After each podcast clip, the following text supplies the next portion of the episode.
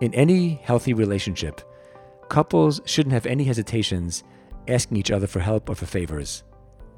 Now, all we ask is just don't just your spouse. Now, what does it mean to just somebody? So, here's a non marital example. Many of us are fortunate to live among people and in communities that are always striving to do more. It's a very special thing.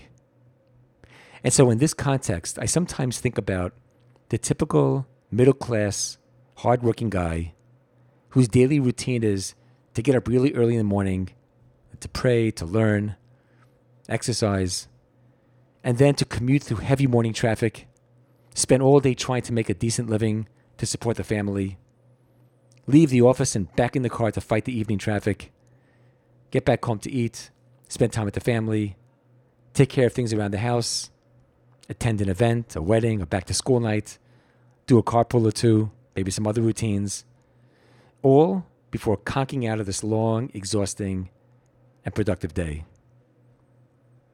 Now, consider that one day, a hardworking middle class guy attends a talk on marriage, and he hears the marriage expert make a passionate pitch, saying something like, It's very important to devote time to your marriage.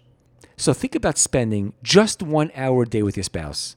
Just one hour making this guy and all the others around him feel completely inadequate if they aren't able to at least spend just that one hour with their spouse. And so this guy's thinking, I love my wife. I'd love to spend more time with her. I don't want to come across as a deadbeat husband. Let me try to add just one more hour to my day. But then no sooner does he hear a passionate educator talk about the importance of spending just one hour with each of your kids a week, with all the implications that were true about what the marriage expert said, if you don't. And he's thinking, I love my kids, all six of them. I'd love to spend more time with them. Let me try to add six more hours to my week so I can be a really good father. And then, no sooner does he hear the director of a charitable organization talk about the importance of spending just one hour a week helping his cause. And then he's thinking, charity is really important. I want to be involved. And then no sooner does he hear the rabbi say how each person should just add one more hour of learning to his day. And his cycle never ends. Now, to be sure, all these are good causes, and the ones who represent each cause are noble for plugging them. But as you can see, this guy is drowning in justs. Just, just, just. And what's wrong with justing? Now, for one thing, it's a form of guilting. Why can't you just implies that not doing it is because you're mean, lazy, and don't want to. But besides, justing shows no consideration of what each request, in this case, precious hours, in an already overwhelming day, imposes upon the other. And so, back to home and marriage.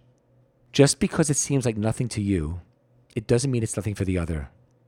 So instead of justing and guilting, completely disregarding the other person's reality, note the imposition the request is making and include it in your request.